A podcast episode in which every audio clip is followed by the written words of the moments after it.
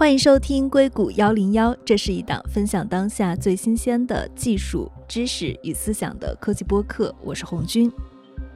最近很多小伙伴让我聊一下 G P T 四，那我们的节目正在制作的过程中，同时呢，我也建议啊，如果大家还没有看过 OpenAI 的发布会，可以在 B 站上去搜一搜，因为最高效的获取信息的手段还是去看一手信息。同时，如果英文比较好或者是有技术背景的小伙伴呢，大家也可以把 OpenAI 发布的关于 G P T 四 的那篇论文拿出来看一下。这篇论文对整个的技术解释得非常详细，同时呢，它还有一些隐藏的角落，比如说他说在 G P T 四 发布之前，他们已经花费了八个月的时间去进行安全研究、风险评估还有迭代。也就是说啊，大家看到 ChatGPT 发布的时候，其实那个时候 G P T 四 已经可以发布了。我们这期的节目呢，其实还是去沿着我们原有的做生成式 A I 特辑的这个思路，我们去聊一下生成式 A I 对各行各业可能存在的改变。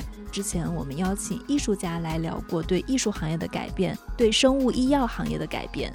对像 Jasper 点 A I 这样做市场营销的应用层的改变。那这期呢，我们就来聊一下生成式 A I 会怎么样的改变游戏行业。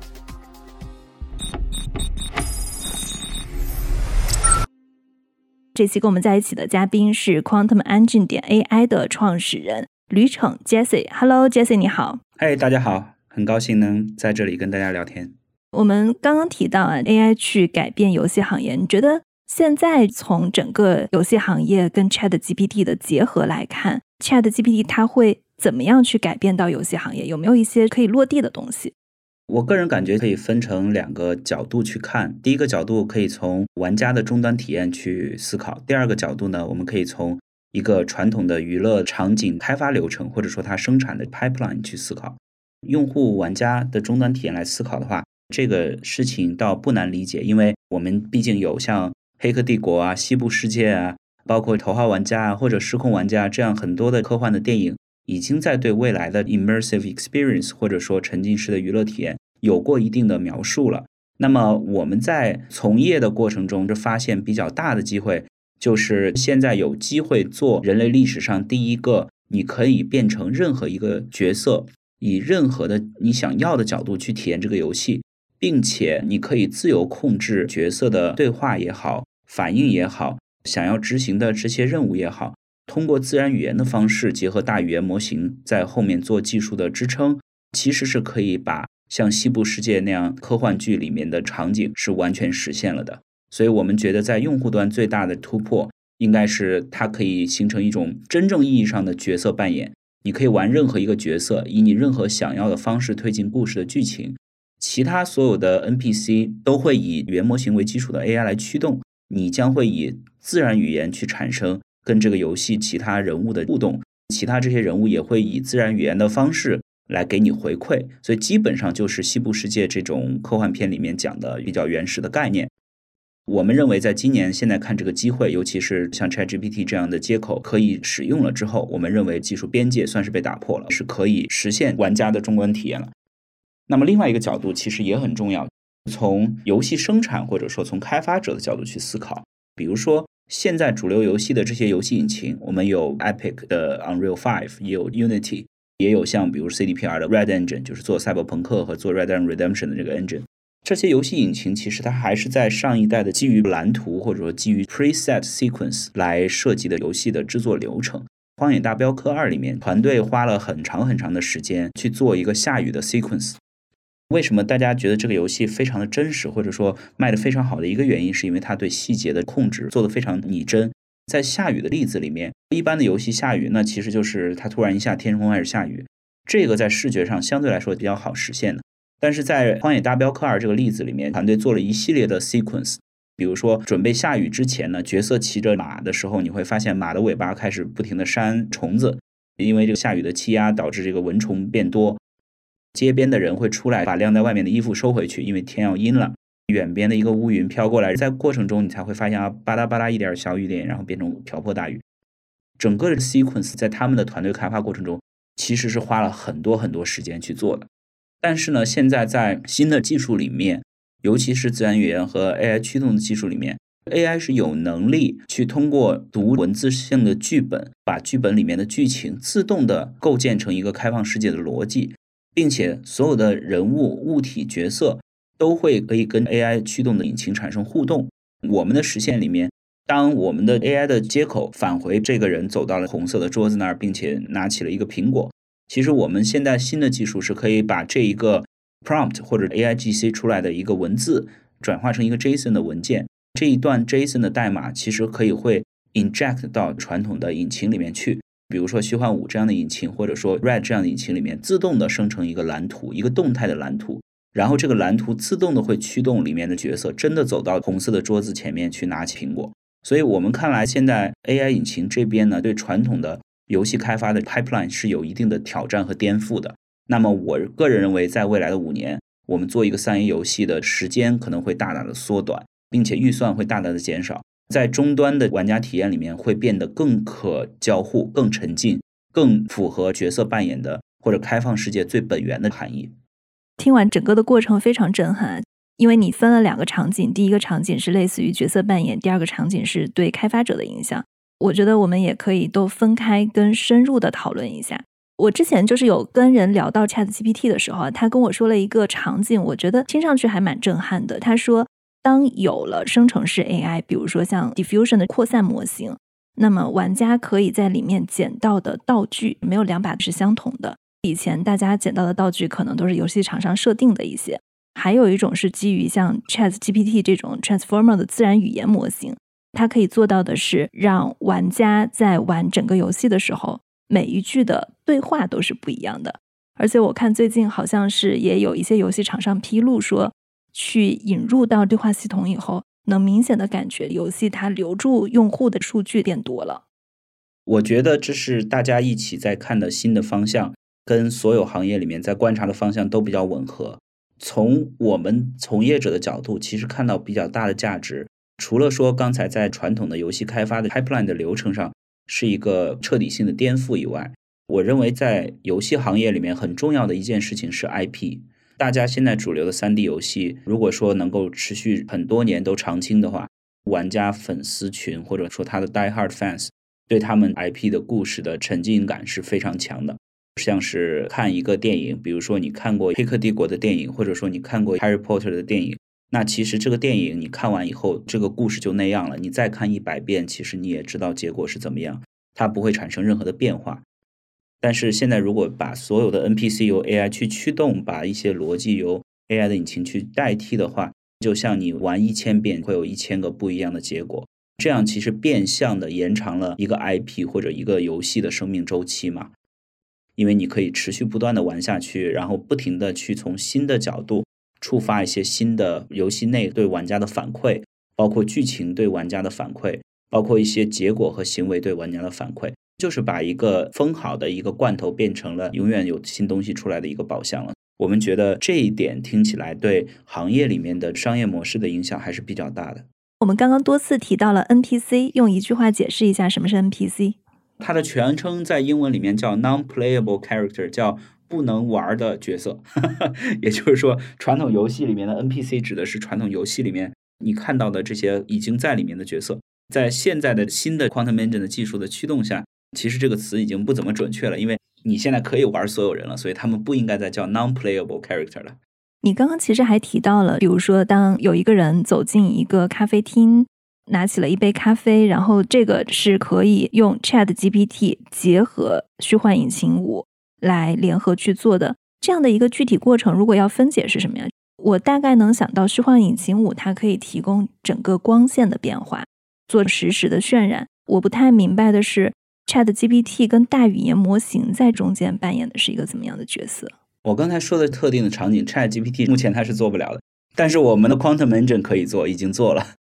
我简单解释一下我们自己的 Quantum Engine 跟 ChatGPT 的区别，以及为什么我们可以在刚才这个场景里面实现前端视觉引擎的联动。其实这里面分两块，你可以把 ChatGPT 理解成一个，至少它前端现在的网页的形态更像是一个搜索引擎或者是一个问答工具，它是一个基于文字输入的一个 Q A， 一个问一个答。Quantum Engine 在整个架构上，只有在 L L M 的语言模型上是使用了 ChatGPT 和它相应的竞争对手的接口。但是我们在这上面做的一系列架构可以做几件事情。第一件事情就是在我们的引擎里面，当然一会儿 我, 我很乐意给大家做一个 demo， 虽然是播客，但是我们也是支持 T T S 的，所以大家是可以听见里面的反馈的。我们做的第一件事就是你可以在我们的引擎里面预设或者说输入一个任何你想要体验的剧情或者文字，或者你可以在项目级的游戏开发里面或者电影开发里面，你可以把整个电影或者游戏的剧本全部都上传给我们引擎，就是文字性的剧本。那么我们的引擎获得的一个能力就是我们可以把吃进去的东西分解掉，把里面究竟场景是什么场景，故事是什么故事，人物是哪些人物，人物和人物之间的关系是什么，他们的目的是什么，他们自己的人设是什么，在差不多十到二十秒之内全部训练出来，然后把这个训练出来的结果再丢给 ChatGPT 的 A P I， 用语言模型去驱动他们之间的对话。而且我们不光是生成了角色的对话，我们还会持续不断生成行为，我们叫 narration 或者叫 action。刚才举的那个例子是我跟 A I 驱动的 N P C 对话，我先给我们的引擎预设一个条件，就是我跟比如说这个人叫 James， 我跟 James 在星巴克里面开一个短会，然后我们的引擎接收到这句 input 以后，我们会知道哦，这里面有 Jesse， 这里面有 James， 他们在 Starbucks， Starbucks 是一个 coffee， 他们在里面去开一个短会，并且这个 Starbucks 如果你描述的比较精确的话，他就知道哦，这里面有一个红色的桌子，红色桌上上面有一个咖啡。在他接受到或提取到这些信息，学习到这些信息以后，其实这个 James 就会被 ChatGPT 的语言模型所替代。James 说的所有话，你就可以理解为是像跟 ChatGPT 版本的 James 去对话一样。但是我们的引擎在过程中还会处理这个新的结果，比如说 James 说 Hey what's up Jesse it's been a long time， 并且他走过来跟我握了个手。那其实我们的引擎会把这一句 narration prompt 出来，就是说 James walks to Jesse and shakes hand with him， 这句话我们会把它 prompt 出来。我们把这句英语会 translate 成一个 JSON 的文件，那一段代码。像虚幻引擎五 in particular 就是 Unreal Engine 五，它其实整个引擎是支持以 C 代码去重构的，或者重写的，或者说写各种 A P I 的。所以我们其实在虚幻引擎上写了一个 Quantum Engine， 我们自己引擎的 A P I， 这个 A P I 会把这一段产生出来 prompt 的英语这个 text 转化成一个 JSON，这个 JSON 又会丢进 Unreal 里面，变成它里面的蓝图系统。在虚幻引擎系统里面，所有的 texture 也好， character 也好，它的行为就是它的 action 都是由蓝图来决定的。只不过在现有的虚幻引擎五里面，这个蓝图是需要手动 preset 的。那我们通过 Unreal 五的 plugin 能够把 Quantum Engine 实时产生出来的 action 或者 narration 转化成 JSON， 在虚幻引擎的项目里面实时的生成一个动态的蓝图。也就是说，我们把整个手动添加蓝图、设置蓝图、规定路径、规定行为这一个部分自动化了。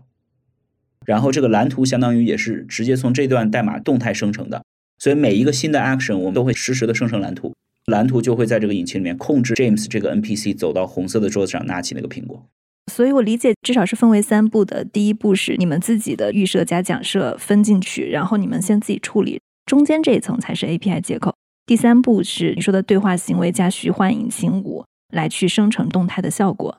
其实所有我刚讲的都已经实现了，大家如果有兴趣的话，我们网站上都有。但是主要这里面的难点是怎么样让用户 input 的任何一段话、一个描述、一个针对场景的或者体验的描述，或者说吃进去大量的语料，比如说 Elon Musk 接受的采访，或者说一个电影的全部剧本，可能三千字、五千字，甚至一万字、两万字的剧本，怎么样能把它立刻在短时间内训练出来的同时，能够把文字的体验转化成动态、多模、多语言、多轮的一个自然语言的交互，这一块其实是我们的核心。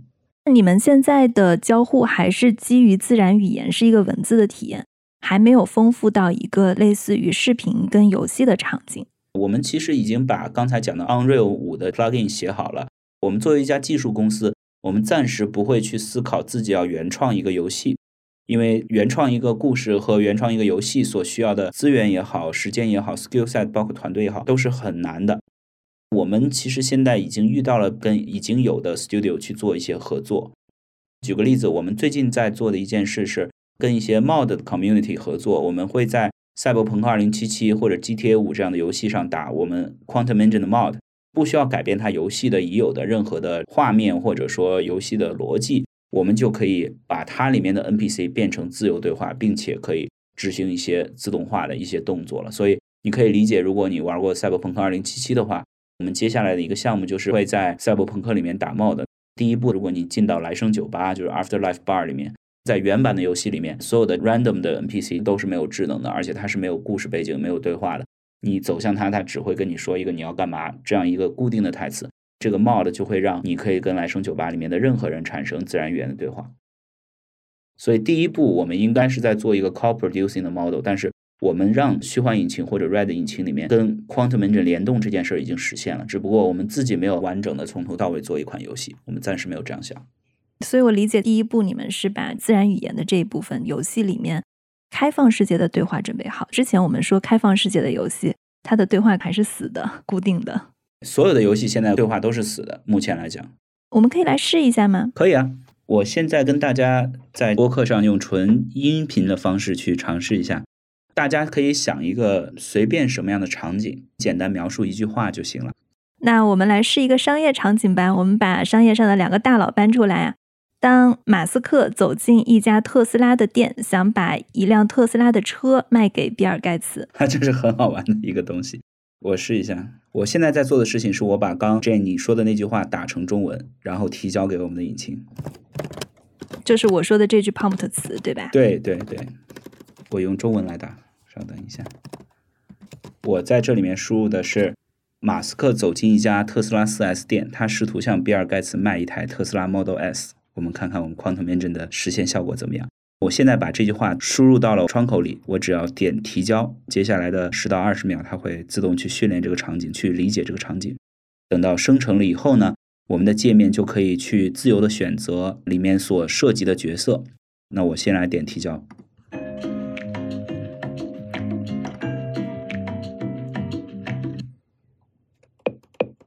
Elon Musk walks into a Tesla dealership, looking around at the sleek cars on display. He spots Bill Gates browsing the Model S. 我现在发现它是英文，我一会儿会试图让它讲中文，看它会不会切换过来。Oh, hey Elon, just checking out this Model S. It's quite impressive. 这是比尔盖茨说的。我现在是 Elon Musk， 我可以介入。我们播客录制的环境 Jesse 那边的引擎是听不到我的声音的，我们是两条音轨分开录制的，所以那请 Jesse 来替代我当 Elon Musk 提问。这很棒，我都有些眼馋了。你们对这个车上把手的木质外壳和大屏幕真是相当用心。现在的话，他已经开始说中文了。我现在是 Elon Musk， 我会说，我觉得我们特斯拉 Model S 是现在市面上最酷的电动车。反正您也不差钱，要不要考虑收一辆呢？我现在是 Elon Musk， 所以在这个过程中你是可以自然切换的，你可以一会儿当这个人，一会儿当那个人。你不说话的话，它会自动演练下去。嗯，这很有吸引力，我看看吧，谢谢 Elon。如果你说话的时候呢，它才会打断。如果你介入某一个角色，你说的话的时候 ，N P C 就开始对你的 input 来产生反馈了。大家现在看不到我的屏幕了。嗯，这很有吸引力，我看看吧，谢谢 Elon。我一会儿来解释一下它这屏幕上显示什么。Hey Bill， 你觉得你买车的时候最看重的是哪些特性呢？在我的屏幕上，它不光显示了每个人的对话，它还显示了 Bill Gates。我认为最重要的是安全性和舒适性，特斯拉在这方面做得非常好。它还显示了 narration， 还显示了比尔盖茨继续浏览特斯拉 Model S， 而 Elon Musk 等待他的决定。但是他的比尔盖茨是一个女生。是这样的，我解释一下，这个是因为我们录音环境的问题。没错，我的那个麦克风看起来特斯拉可以满足我所有的要求。谢谢。这个 Jane 的声音它有一些 consistency 问题，但它会切换回来的。因为我现在需要听 QuantumEngine 讲什么的同时，我的耳机里面听到 Jane， 所以有时候会有点乱，但是没关系，我继续跟大家演示。我可以跟这个没错，看起来特斯拉可以满足我所有的要求。谢谢 Elon。您觉得您今天可以做出购买的决定吗？如果您今天买的话，我可以给你打个八折，你看怎么样？这听起来不错，好，我就买一辆，谢谢，伊朗。我很快的卖了一辆车给 Bill Gates。 然后我这还是可以把这个故事推到不同的角度，那比如说，但是 Bill， 我看到你之前在电视上做过采访，你说你买的第一台电动车是一辆保时捷的 Taycan， 那个时候好像你说了我们特斯拉不少坏话，怎么今天决定在我们这儿 四 S 店转转，想买我们的车了？我想听他的回答。你其实可以完全把它盖到不同的方向，你不一定一定要顺着 A I 给你的 prompt 来讲。看看 Bill Gates 怎么回我。哈，这个优惠太棒了，我买了 Elon， 谢谢。他基本上拒绝回答了我刚那个问题，他说我是觉得你今天这个优惠太棒了，我买了，谢谢 Elon。 还蛮有意思的，这个简单的 demo 就已经完成了，因为我已经达到我的目的了，我把这个车已经卖给了 Bill Gates。 在网站上有视觉和台词本身的 prompt， 其实体验会更好，现在纯音频的话会稍微有一点点 confusing， 但是你在这个过程中体验的时候，就像是一个 Zoom call 或者一个 Google Chat 一样，你其实可以自由选择你想要扮演的角色，你用麦克风自然语言对话就可以了。我跟听众解释一下，在大家进入到 QuantumEngine 它的画面以后，左上角是会有帮我们区分的角色的，比如说你是 Elon Musk 还是你是 Bill Gates， 你是可以选择你自己要当哪个角色的，然后可以随时切换。基本上现在的能力就是刚才我们描述的这样，你可以在里面打任何一个对话或者描述一个体验，我们的引擎会试图了解在你输入的这句话里面它到底意味着是什么样的故事，什么样的人设，都有哪些人，每个人他自己的任务或者说他自己的人设到底是什么，所有的这些都会自动设置好，在十到二十秒的过程中训练完毕以后，你就可以扮演里面的任何一个角色了。基本的逻辑是这样的。现在我可以给演示做一下难度升级吗？把马斯克变成一个不那么好的卖车者，因为当时大家知道比尔盖茨他是特斯拉的一个大的做空者嘛。马斯克现在说，哎 Bill， 考虑到你也做空过我们，现在你需要全力购买这个车，我们不给你任何优惠了。其实可以的，我来试一下。这其实咱们俩之前没有沟通过需求，对吧？这是你临时提出来的，其实很简单，要想做你刚才想跟我说的东西的话，我只需要把你刚才的描述输入进去就行了。我来说，我说马斯克想要卖一辆特斯拉给比尔盖茨，这是我输入的第一句话。我说的第二句话是，比尔盖茨非常讨厌特斯拉，也并不看好这个品牌，但他想听听看马斯克想怎么卖。我其实就这样讲就行了，基本上就是把你刚那句话原封不动的说进去了。我们来看，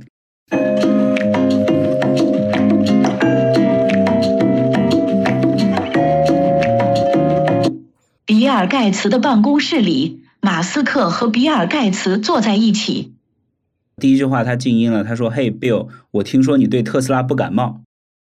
是啊，我认为电动车还有很多问题需要解决。这是比尔盖茨，我现在就不玩了，我让他们。我知道你对特斯拉不感冒，但是我想给你展示一下我们的新车型。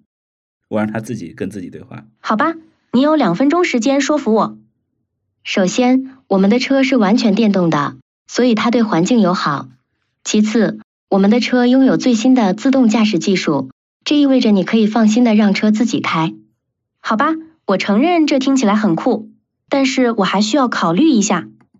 当然，你可以考虑一下，但是如果你现在下订单，我们会给你一个特别优惠的价格。好吧，我会考虑一下的。我刚刚完全没有介入这个对话，刚才所有的东西都是他们自己对话的。我再来 recap 一下，马斯克说，我们的车还有一个独特的功能，它可以通过智能手机控制，你可以远程启动、锁定、解锁车门，可以调整座椅和空调，还有特别准备的狗狗模式，让你可以把你的宠物放在车里面。如果你要出去忙的时候，它可以自动调整车内的空调。然后比尔盖茨说，好吧，我承认这听起来很酷，但我还是需要考虑一下。然后马斯克就马上说，当然你可以考虑一下，但是如果你现在下单，我们会给你一个特别优惠的价格。 Bill Gates 说，好吧，那我来考虑一下。基本上这是我刚才复述了整个他 generation 的所有东西，所以我刚才第二个 demo 其实只多了一个新的预设。我预设了 Bill Gates 其实对特斯拉是不感冒的，但是呢，我没有说他要做空特斯拉，我也没有说他之前对特斯拉这些 comment。 同时，我这句话也没有说什么是特斯拉，特斯拉的车到底哪儿好，它有什么独特的功能，所有的这些东西都是通过我们的神经网络的一个爬虫，它实时获取的信息。也就是说，对用户来讲，你其实并不需要把每一件事都讲得特别清楚，你只要把一个简单的描述描述清楚，剩下所有的东西是我们 Quantum Engine 来做的。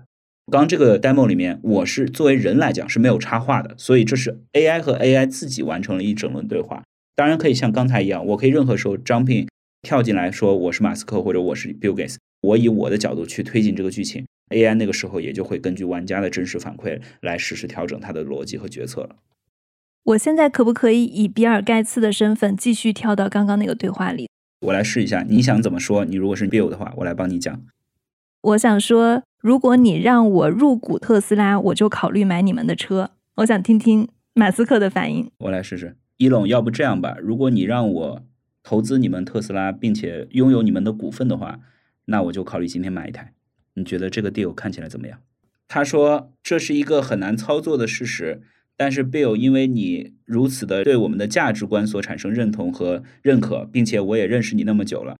我还是希望得到你的支持，让特斯拉取得更多的成功。我觉得这是一个可以达成的交易，让我们一起努力，共同创造更好的未来。如果你愿意的话，我会尽快把入股相关的文件通过邮件发到你这里。挺好玩的。那我其实可以再推进一下啊，我说那太棒了，但是我前一段不小心把所有的资产全部压在了 F T X 里面，所以我现在破产了，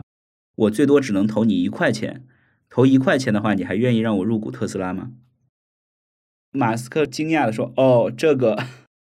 我们可以商量一下细节。所以就是我们可以产生剧情内的剧情外的所有的用户自由对话的内容。其实你不一定说你一定要符合原来的剧本或符合原来人设，但是呢，就算你产生完全剧情外的内容的话，我们其他的 N P C 也会站在他们自己人设的角度和故事背景的角度，给大家做出符合他们人设和他们故事背景的一个回答。其实他们并不会乱去回答的，所以这个是我们非常独特的一个特点。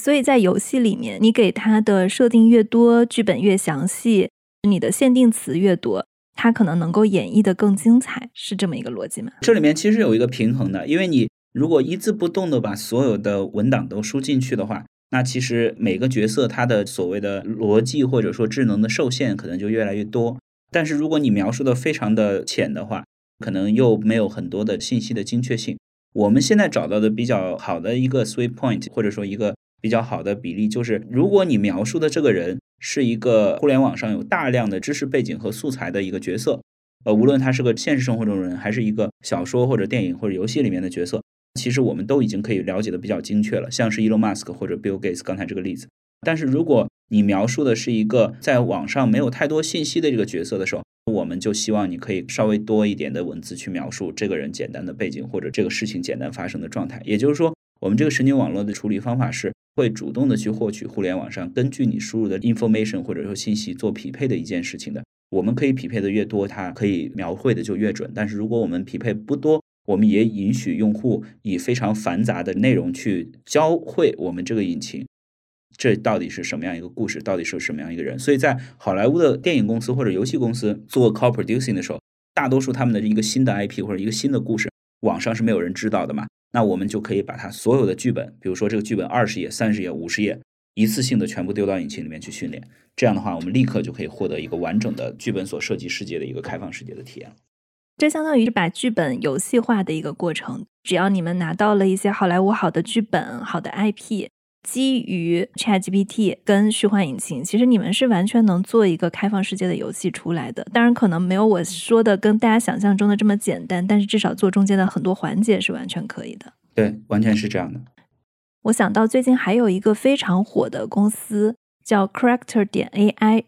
他们现在也是拿了 A十六Z 的它的融资，我看它最新一轮的融资估值已经是十亿美元了，应该就是在我们录播课的四天以前拿到的融资，也算是一个独角兽啦。进到了迪士尼的孵化器做的 Inworld.A I， 他们去年也是拿了五千万美元的 A 轮融资，那我看英特尔和微软都有投。你觉得类比这些角色扮演的游戏，这些产品它的核心竞争力跟它针对的这些不同场景是什么？未来这些产品它是在抢同一个市场，它是竞争对手，还是说他们其实每一个产品都很不一样，有一个很大的市场，大家可以在里面共同生存？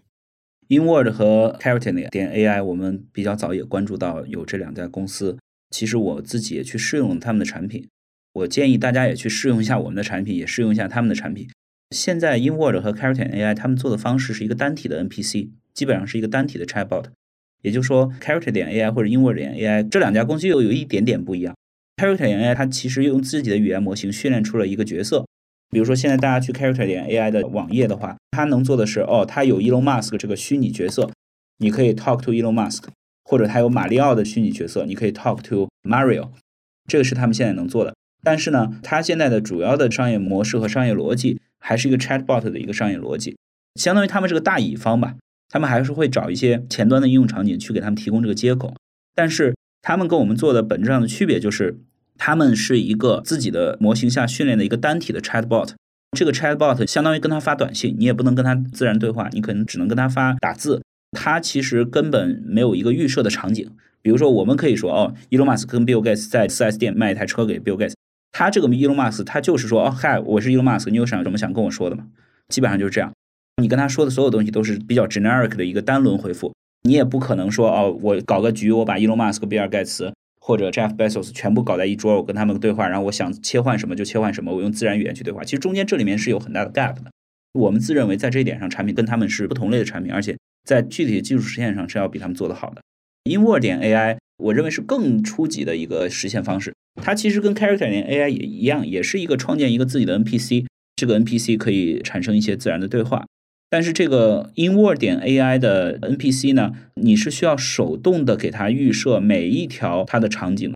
在此啊，我劝劝大家，作为行业的从业者啊，千万不要去看融资新闻，融资新闻屁用都没有。你一个公司可以融几个 billion， 它最后还是会死。我认为这个不是公司最终做成和做失败的决定性因素。尤其是我们自己对创业感兴趣，或者说自己对这个行业感兴趣，其实最简单的方法就是把你自己变成用户，你真的去他们网站上去用一用就好了。所以说我自己也试了 Inworld.ai， Inworld.ai 现在他们的首页你要 create 一个 N P C， 你需要手动的去填它 N P C 的名字、背景、故事、性格，一大堆东西，你可以上去试一下，你需要填大概几千字的文字，并且你需要手动的去设定他的脾气是 百分之九十 的内向还是 百分之十 的外向，他的易怒程度，他的 sadness， 他的 depression 程度，他的各种所有的这些东西全部要手动设置。我认为这个东西对我们来说，其实这是我们很排斥的概念，因为我们希望是从你输入的 prompt 的自动角度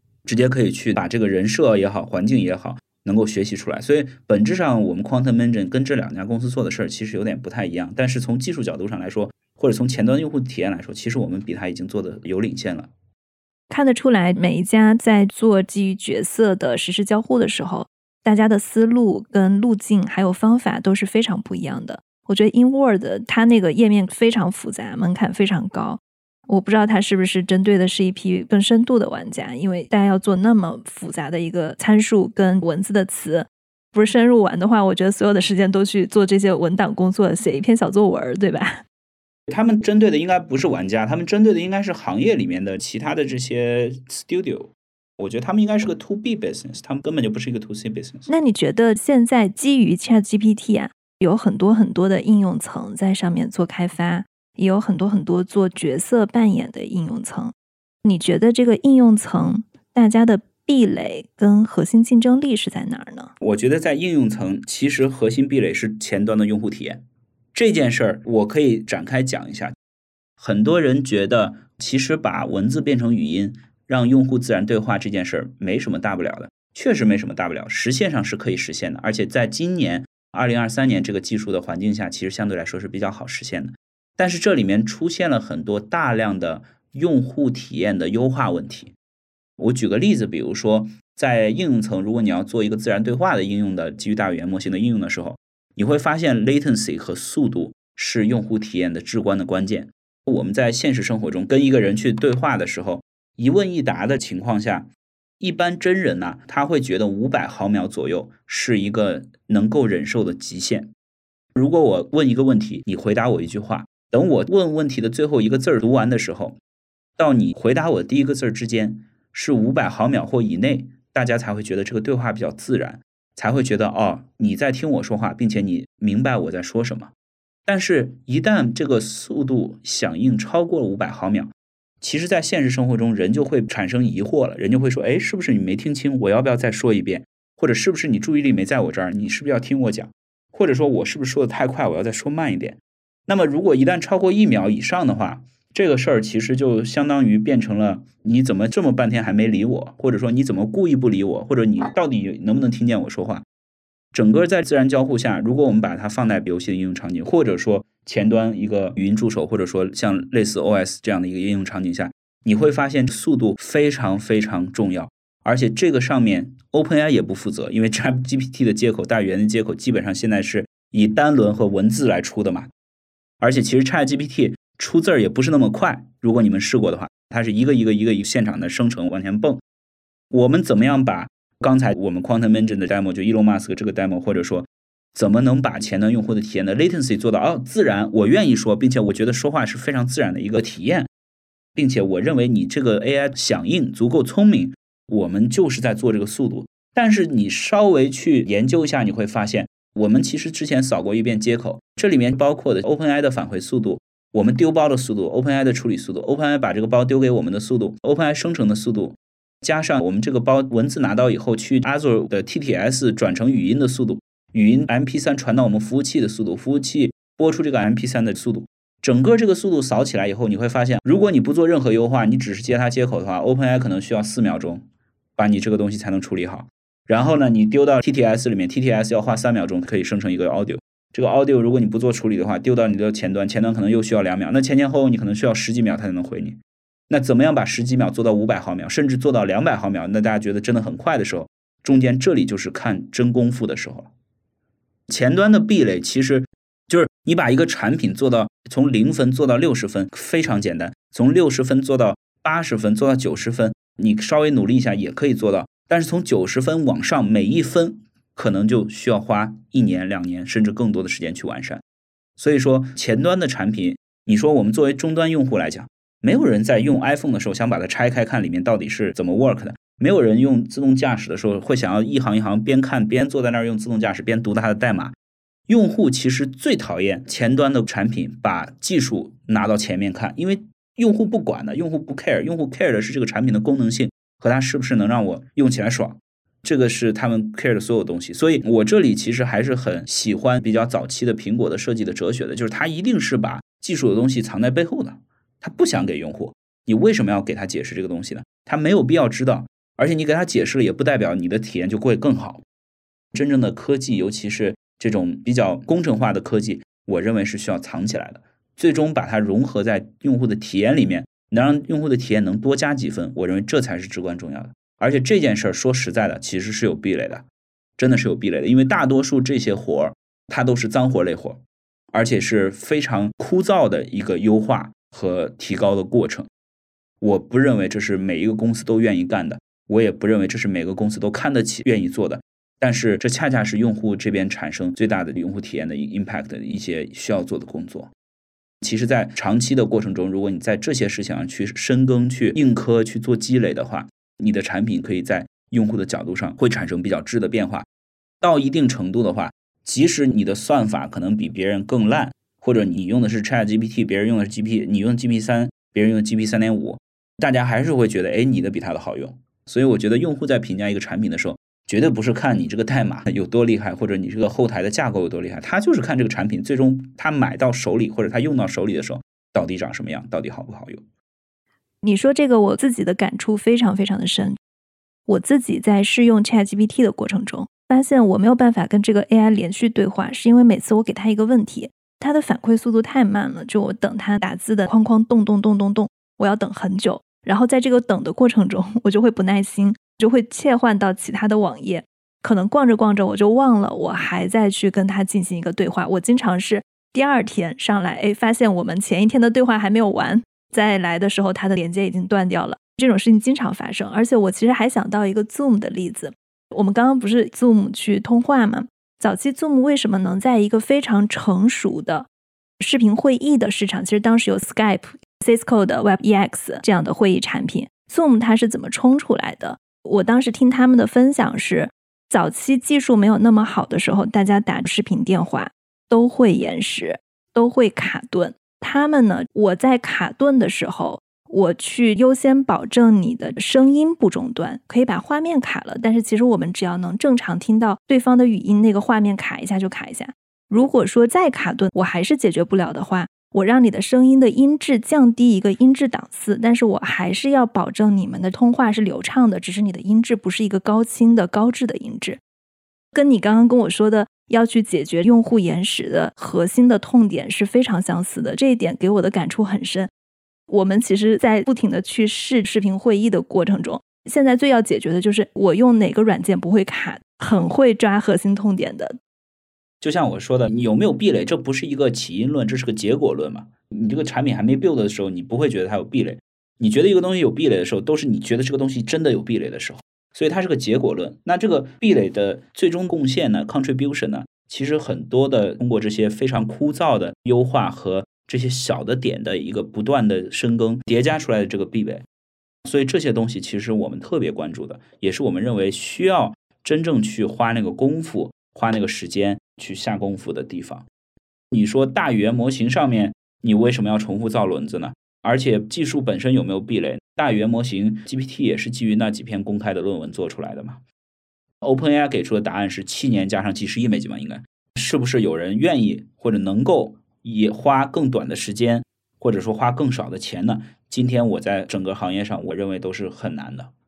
我再把用户体验往前推一步啊，更推到一个消费者可以感知的上面。比如说我跟 QuantumEngine 的对话，我跟 Character.A I 的对话还是基于文字或者语音的。那大家在玩这种代入式的角色的时候，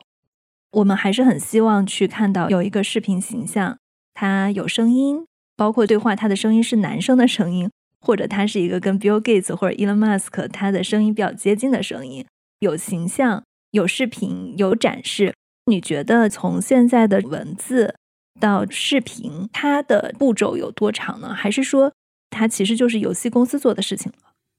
这是个很好的问题。这里面其实有两个阶段的啊。第一个方法，我们现在走的这个方法，我们把一个传统的开发流程从你必须要做故事，你必须要调蓝图，你必须每一个帧都要，每一个场景都要去手动做蓝图做规划，到最后你去准备 rigging， 就是准备 N P C 的动捕，然后准备这个上面的皮肤，变成了我们现在只要故事只要皮肤。短期啊 A I G C 在我个人看来是没法取代真人对好的故事的描述或独特的视角的体验的。尤其是我在好莱坞传统的导演，他们在行业里面积累的对什么样的故事能够触动人类的情感这件事儿的积累，我认为是现在是比 A I 要强的。短期可能 A I 还是需要跟真人学习很多才可以，所以我个人认为这部分应该是属于人做的。还有一部分认为，我现在也在看，比如说 Midjourney 啊，或者说 D A L L E 啊，或者说 Stable Diffusion 啊，或者说所有的 A I G C 的这些视觉呢，我个人认为目前可以说你生成一张海报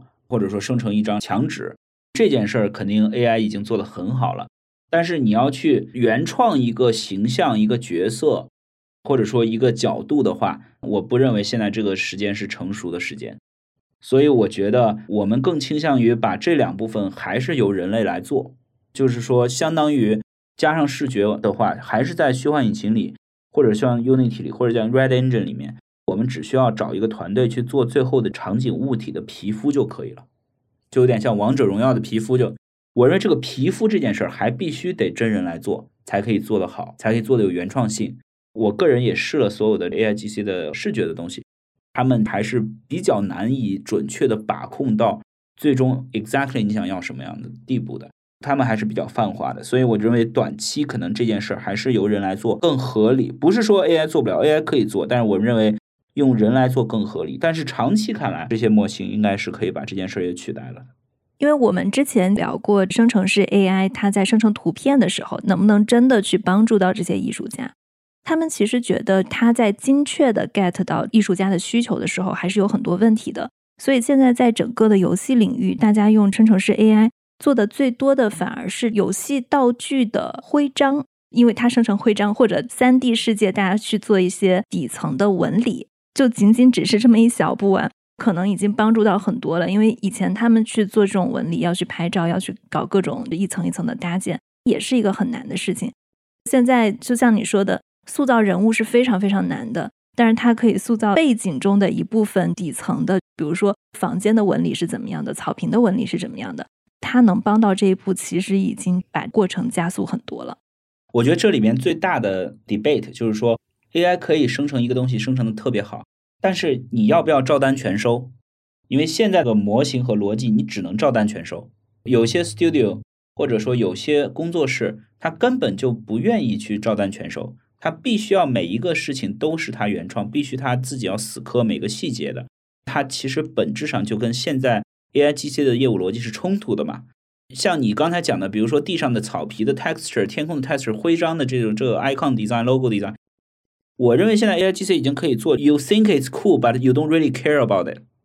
这些东西其实都是可以在这个范畴里面就已经完全做了。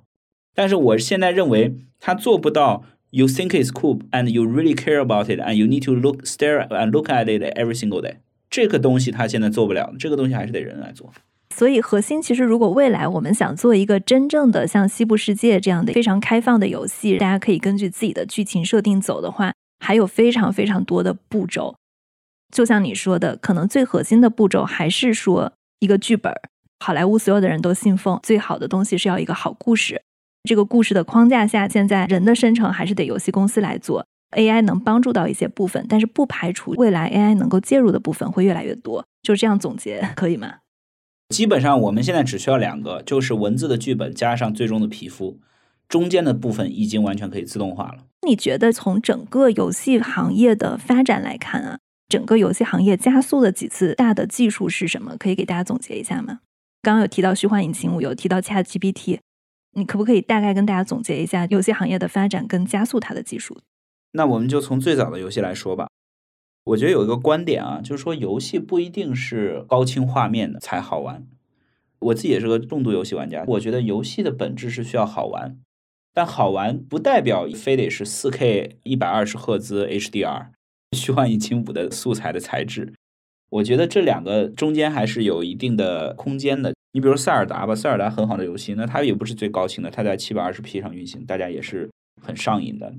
更早的一些游戏，比如说俄罗斯方块、贪吃蛇，它今天看起来它也是好玩的游戏。我觉得整个游戏发生了几个变化吧。第一个变化就是从最早的 Atari 的 Pong， 就那个乒乓球，从八位到十六位到三十二位，这是一个巨大的提升。然后呢，从像素到更高清的图形的渲染，这是一个大的提升。然后从 二 D 到伪 三 D 到全 三 D， 到绝大多数 三 D 是贴图，到全部 三 D 都是实时渲染，这又是一个大的提升。我认为整个你观察游戏的行业的发展，画面的提升对游戏的销量的影响，或者说对游戏的行业的影响其实是不大的。但是玩法的创新， interaction 上的变化，对整个游戏行业的销量才是巨大的。以前那个 Atari 的 Pong， 你就是一个摇杆，后面比如说 Street Fighter， 你就是在 arcade 街机的游戏，街机游戏交互上面，你就是一台游戏机就是一个游戏，你去那儿每次玩就是那个游戏，你要投币玩嘛。后来有了电脑的材质了，然后每个人家里可以买一台电脑，这个电脑上你可以跑一千个游戏、两千个游戏、五千个游戏，随你便。到后面你有 PlayStation， 你有这个 Game Boy 了，你有移动了，其实你不光是家里能玩，路上也能玩了。通过交互材质的变化，也就是说你怎么去玩这个游戏的变化，它不断的在叠加每天平均每个用户在游戏上的平均时间的。整个游戏的发展方向是它希望把这个游戏变得越来越 accessible 以及 immersive。 accessible 就是以前你要去玩游戏，你必须得到村口的那台游戏厅里面才可以，你还得等人家玩完了你排队。现在的 accessible， 你只要有手机，你坐在马桶上你也可以玩，你走在路上也可以玩，你在打车的路上、公交车上、地铁上都可以玩。它的 accessibility 变强了，所以你在 entertainment 游戏上投入的时间变多了。第二个 immersiveness， 就是以前你只是推一个摇杆左右控制一个白条，到现在你变成了哇，你是魔兽公会里面的主力 D P S 输出，每周二你要下副本，它的沉浸式变强了，以至于你在里面投入的时间变得越来越多了。所以再往后去看的话，我认为这一波的 A I G C 其实主要是在 interaction 上或者 immersiveness 上做的一个变革。也就是说，通过刚演示的这种新的 QuantumEngine 的能力，它可以真正让你变成西部世界那样，你想成为哪个角色，你自由对话。我认为这是一个 immersiveness 的提升，你更愿意花更多的时间在同样一个故事下或同样一个剧本下玩更久，并且玩更多次，并且以不同的角度玩更多次。最终还是导致了我们对用户的时间的占有的提升。我认为这个其实是游戏行业里面真正看的东西。我觉得跟你聊天非常受启发，你非常会抓住本质的问题，而不是表象的大家看到更炫酷的画面这些。我从来都不觉得炫酷的画面是关键。你这样想，你要更聪明的话，你应该试图想是怎么样用 low budget 做出更好卖的游戏嘛，而不是说花很多很多钱去做一个不一定能卖的游戏嘛。还有最后一个问题，刚刚有提到对游戏行业很重要的一个点是怎么去做更具有交互式、更具有沉浸感的游戏。那现在有了 A I G C， 有了生成式 A I， 你觉得整个游戏行业会因为这个技术的到来发生一些产业格局上的变化吗？我觉得一定会的。有一个特别好的例子，比如说 Pixar， Steve Jobs 当年成立的动画公司。 Pixar 的《玩具总动员》大概应该都看过吧，乌迪和巴斯光年的那个动画片，没记错的话九六年九七年九八年左右制作和发售的。我认为未来这个行业里面会有更多的 Pixar， 会有一大批 A I powered 新型的公司产生。你看当年 Pixar 的故事的话，玩具总动员就是 Toy Story， 它的这个剧本并不是一个一定会成功的剧本，它也是一个比较 cliché 比较老套的一个设定，青少年的成长啊，跟爸妈的冲突啊，加上玩具里面的英雄救美啊，基本上是很俗套的一个故事。但为什么玩具总动员 Toy Story 变成了一个 legend， 变成了一个业界的经典，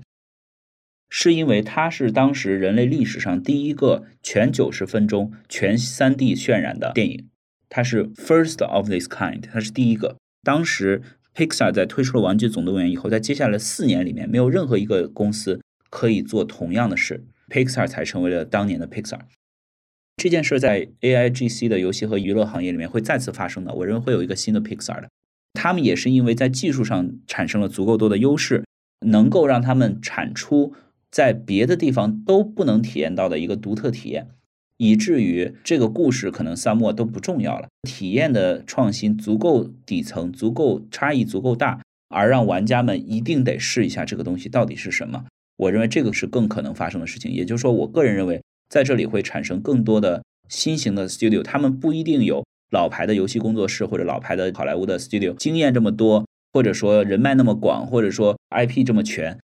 但是他们能够做出其他的最大的 studio 都做不出来的体验，这个体验又是一个崭新的体验，又是玩家所喜欢的体验，以至于这些 studio 可能会在接下来变成一个主流的 studio， 以至于后面他们的技术可能才会被传统这些 studio 所渴求、所接受、所大规模的应用。我认为这样的发展可能是我预测中比较合理的一个故事吧。未来由生成式 A I 带来的新的东西，它可能会去创造一个完全大家都没有想象到的游戏体验，至于这个是什么，就到了非常拼想法的阶段了。这件事是一定会发生的，利用新科技做出来的一定是完全不一样的东西。我认为玩家是会接受的，但是说玩家接受以后会不会真的觉得哇，这个东西太厉害了，回到我们刚才聊的最后终端的用户体验的问题了。从九十分往上每一分做其实是很难的嘛，所以它一定要达到一个壁垒的边界。还有一个例子，iPhone 第一代发售的时候，之所以 iPhone 那么厉害，其实第一代发售的时候跟 App Store 没一点关系，因为 iPhone 第一代没有 App Store， 只有九个 App。 iPhone 当年第一代发售最厉害的是它解决了 multi-touch， 它把电容屏做成了电阻屏。其实触屏这个事儿 iPhone 发布的十几年前就已经成熟了，微软最早和惠普做的 P D A 就已经是触屏了， touch screen 了。当时 iPhone 之所以那么牛逼的原因是因为你在 iPhone 这个手机上就觉得哇，这个触控太丝滑了。你想想早期的这些安卓最被人诟病的就是它那个不跟手的问题嘛，系统界面不跟手嘛。技术很多的都已经被实现了，但是就是那一单点决定了，在那里产生了一个用户体验的壁垒。接下来我们这个行业或任何一个行业都是一模一样的道理，你可以把技术结合进去，你可以把产品实现出来，但实现出来以后，你在产品的终端体验上抠的有多狠，你最终体验到底有多好，才是决定这一类公司会成功与失败的关键。从你举的例子来看，是一个资深的乔布斯粉。我觉得早期的苹果的很多哲学是业界的人应该都是很认同的。比较不幸的就是在现在这个比较快的时代呢，好多人又开始觉得这些事情变得没那么必要了。我个人是很认可当年那一段时期的苹果的，但我是很不认可现在的苹果的。但我也不是说想成为第二个谁，或者想完全 copy 他的哲学，我只是觉得他当时讲的这些东西放在现在看还是 valid， 还是有效的，还是有道理的。希望大家去我们的网站试一试我们的产品，也跟我们多提提意见。那今天谢谢 Jesse， 我觉得聊得非常非常的精彩，感谢。好的，他们的网站是 Quantum Engine 点 A I， 是 Quantum Dash 中间有一个横杠 Engine 点 A I， 然后麻烦 Jane 可以在你的频道里面分享一下，我们可以把网址放在 show notes 当中。如果大家对我们今天的节目感兴趣，或者大家对 A I G C 是如何改变游戏行业有一些自己的想法，欢迎大家给我们写评论写留言。中国的听众可以通过苹果播客、小宇宙、喜马拉雅、蜻蜓 F M、 荔枝 F M、 网易云音乐和 Q Q 音乐来收听我们。海外的听众可以通过苹果播客、 Spotify、 Google Podcast 和 Amazon Music 来收听我们。谢谢大家的收听，谢谢。